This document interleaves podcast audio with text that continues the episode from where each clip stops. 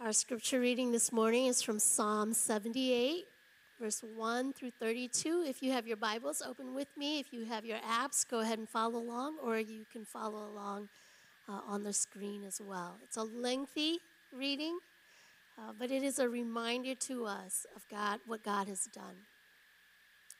My people, hear my teaching. Listen to the words of my mouth. I will open my mouth with a parable. I will utter hidden things, things from of old, things we have heard and known, things our ancestors have told us. We will not hide them from their descendants. We will tell the next generation the praiseworthy deeds of the Lord, his power, and the wonders he has done. He decreed statutes for Jacob and established the law in Israel, which he commanded our ancestors to teach their children so the next generation would know them, even the children yet to be born, and they in turn would tell their children. Then they would put their trust in God and would not forget his deeds, but would keep his commands. They would not be like their ancestors, a stubborn and rebellious generation whose hearts were not loyal to God, whose spirits were not faithful to him. Then the men of Ephraim, though armed with bows, turned back on the day of battle. They did not keep God's covenant and refused to live by his law. They forgot what he had done, the wonders he had shown them. He did miracles in the sight of their ancestors in the land of Egypt, in the region of Zoan. He divided the sea and led them through. He made the water stand up like a wall. He guided them with a cloud by day and with light from the fire all night. He split the rocks in the wilderness and he gave them waters as abundant as the seas. He brought streams out of a rocky crag and made water flow down like rivers. But they continued to sin against him, rebelling in the wilderness against the Most High. They willfully put God to the test by demanding the food they craved. They spoke against God. They said, Can God really spread a table in the wilderness? True, he struck the rock and water gushed out. Streams flowed abundantly. But can he also give us bread? Can he supply meat for his people? When the Lord heard them, he was furious. His fire broke out against Jacob, and his wrath rose against Israel, for they did not believe in God or trust in his deliverance. Yet he gave a command to the skies above and opened the doors of the heavens. He rained down manna for the people to eat. He gave them the grain of heaven. Human beings ate the bread of angels. He sent them all the food they could eat.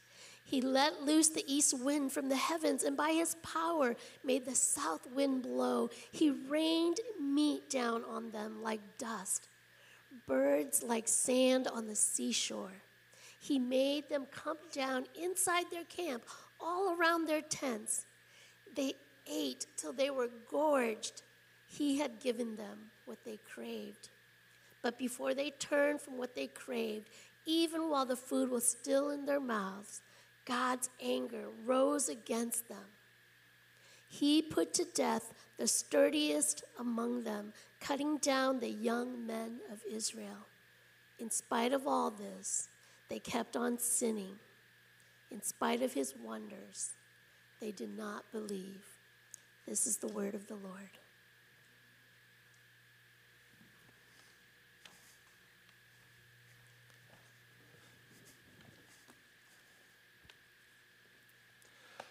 So, what stories does your family tell? Is it maybe stories from the, the, your journey from Laos? Or maybe your grandparents living in their hometown? Or maybe it's stories of your parents' uh, glory days when they were young and thin and beautiful and great at volleyball and football. So, what stories does your family tell? See, the stories we tell shape our children, they shape our nieces, nephews. So, for example, at Thanksgiving, my Norwegian family on my mom's side would eat lefse. Lefse is kind of like a potato tortilla. And, and every Thanksgiving, my grandfather or my grandmother would tell the same story. And it was my grandfather as a child and his mother, my great grandmother, would be making lefse, and you make it on a flat griddle, would be making lefse, and my grandfather, as, as, a kid, would sneak up and grab some right off the griddle and eat it. And then his exasperated mother would go, Geesh, at least put some butter and sugar on it. And that was the origin story of why my family ate lefse with butter and sugar. Then I moved to Minnesota, the land of my Norwegian people, and I come to learn that everybody eats it with butter and sugar. It's not special to my family. In fact, you can buy it at the state fair with butter and sugar. And, but, and so I'm thinking, man, come on, Grandpa. At least come up with a real story. Well, nonetheless, we heard that story and we love that story every Thanksgiving. Now, on the other hand, on my dad's side, my dad had some fairly significant family trauma in his family history. And so nobody talked about that side of the family. Nobody talked about my grandparents much, especially for me growing up. And so I didn't develop the same love and affection for my maternal family as I uh, for my paternal family as I did for my maternal family, my mom's side. See, the stories we tell play a huge role in our development as children. They shape us in really powerful ways. And you know what? And God knows that. He knows how powerful the stories we tell are. And that's why He commands us to tell stories.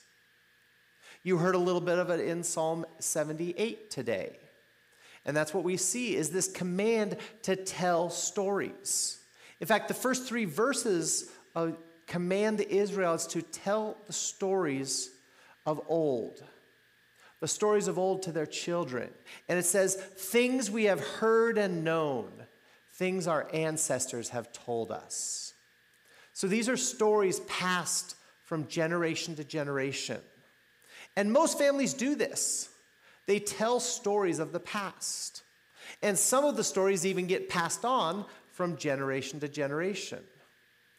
And maybe it's one generation deep, maybe it's two generations deep. Maybe some of your families will even tell stories three to four generations deep. And sometimes it's the same story. And I'm sure we've all probably been there with a parent or a grandparent telling us the same story we've heard countless times but we love them, and so we listen and we smile and we laugh at the, the same parts we always laugh at because those stories are part of the family. And see, and other times maybe it's a new story you've never heard before. And it reveals, it unlocks some family secret. And all of a sudden, something makes sense that never really made sense before. Well, most families tell stories. But that's not enough.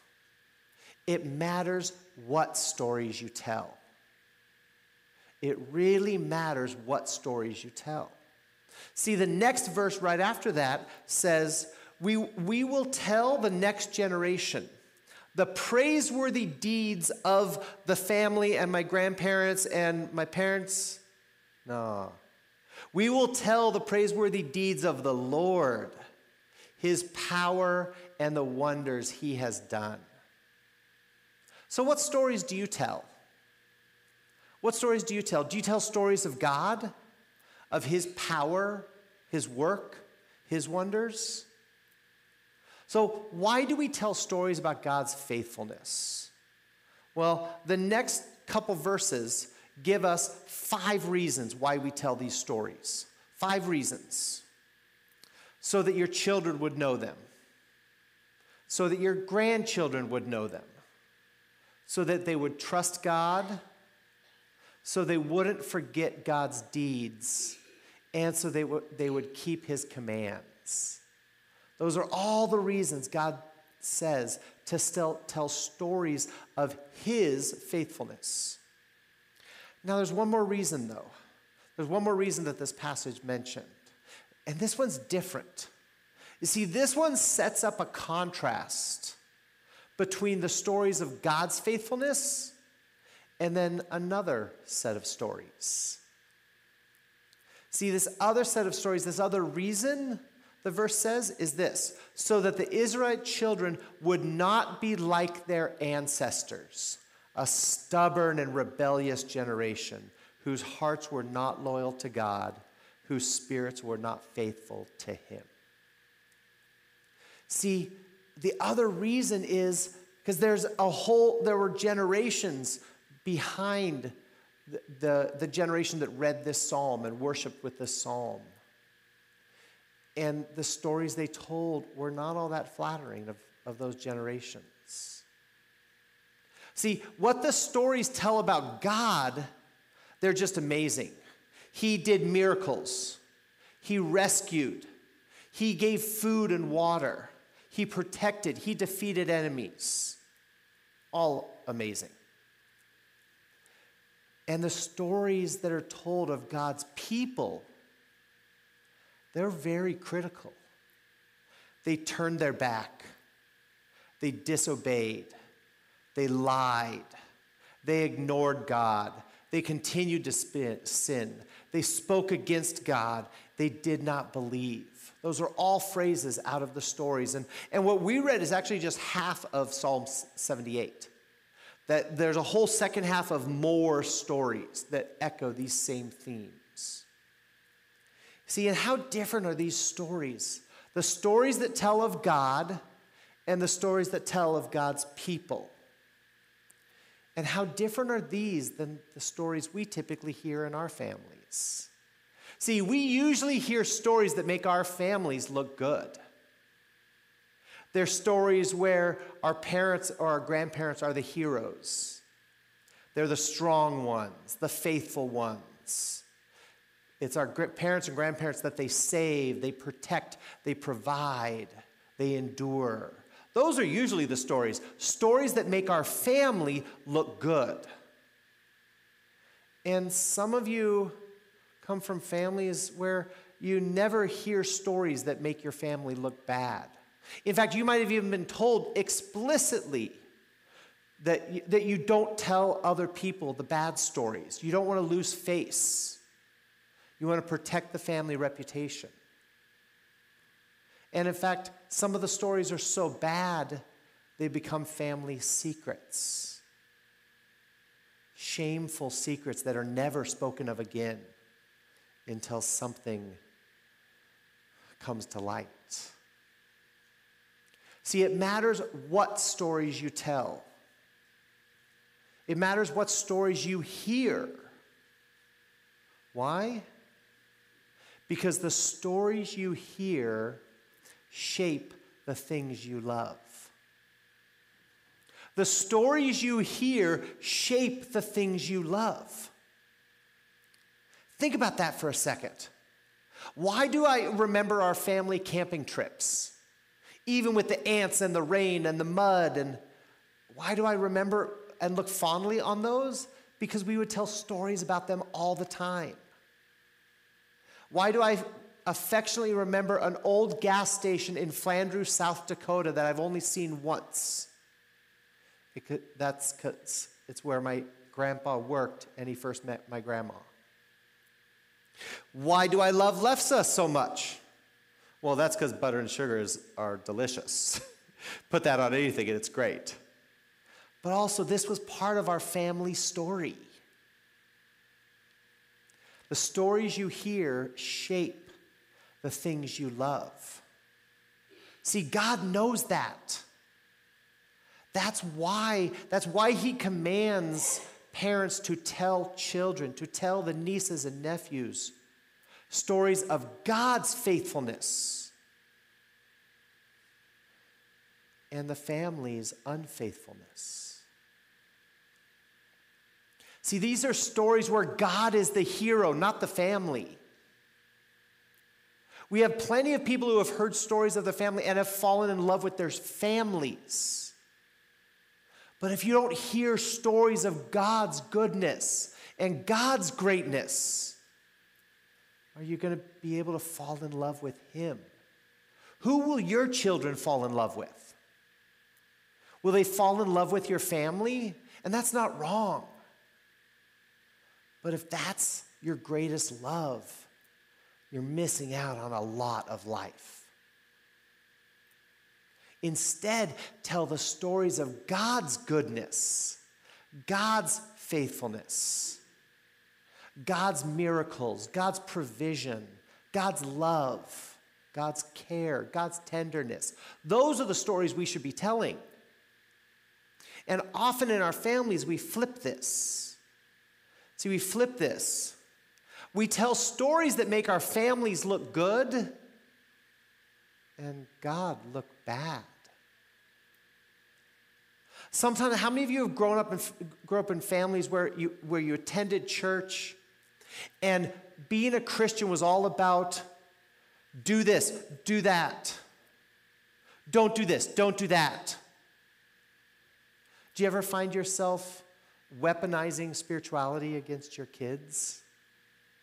Using shame or guilt to try to get them to love God?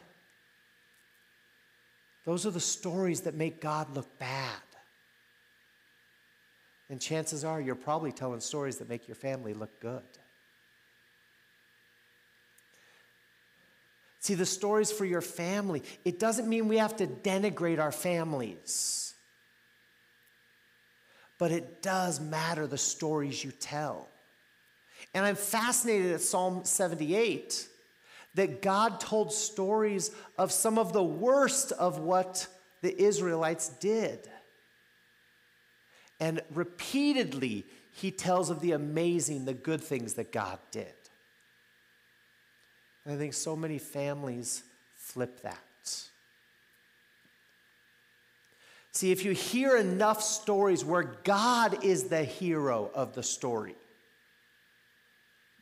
not us, when you hear that God is the faithful one, even when we're not faithful, guess what's going to happen?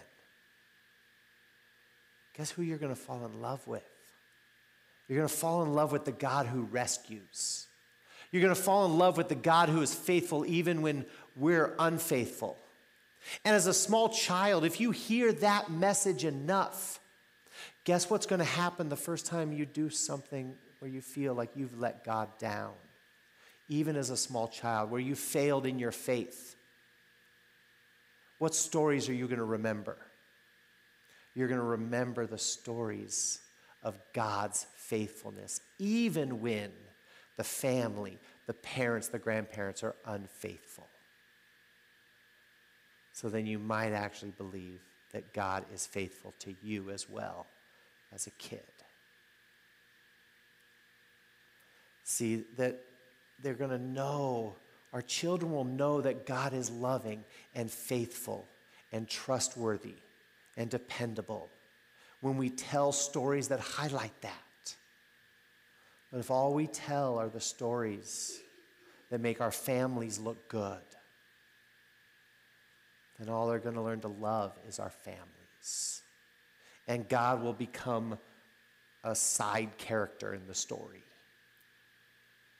So instead, let's flip that. Let's make God the main character in our stories. And let's make our family the side characters, the foils to contrast God's goodness and faithfulness. So I would encourage you, parents, aunties, and uncles, don't be afraid to tell the stories of your failures. Our children need to hear those but pair them with the stories of God's faithfulness. Even when you weren't faithful, He was. And that's the amazing promise of Psalm 78. And so when God says, tell these stories to your children, The stories we tell matter. And today, why, why I chose this psalm and why I preach this message is today we're going to have some moments, some baptisms, some dedications that will create memories and create stories that can be told. You know, when I got baptized today, even though I wasn't worthy of it, there's nothing I, I've done to deserve God's presence in my life. But He is good and He is faithful and He welcomed me into His family. How's that for a baptism story? So let's all make God look great. During the dedications, families will come up here with, with kids and and what if the, the stories you heard were, you know what? I don't deserve kids. None of us do. You are a gift from God. And every day I'm grateful for that because He is a good Father who gives good gifts. I'm not always a good father, but He is always a good Father. And I dedicate my children today because He is good, not because I am good. So let's tell some great stories about God as we hang out with our kids, our nieces and nephews over these holidays. Let's start making Him look good. Join me in prayer.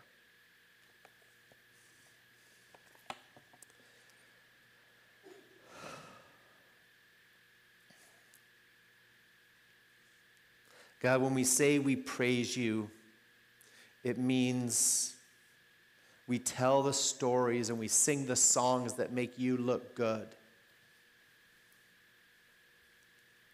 And God, forgive us.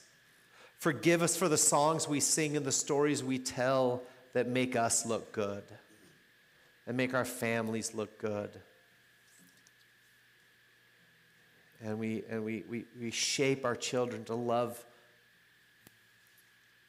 Lord, I pray for all the parents and the aunties and the uncles and the best friends and all of those who have children around them.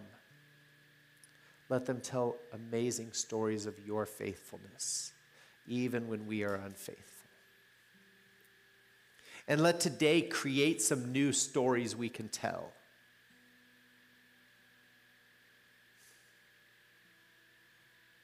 God, thank you for giving us a new story and a great story of your faithfulness, of your rescuing, of your power.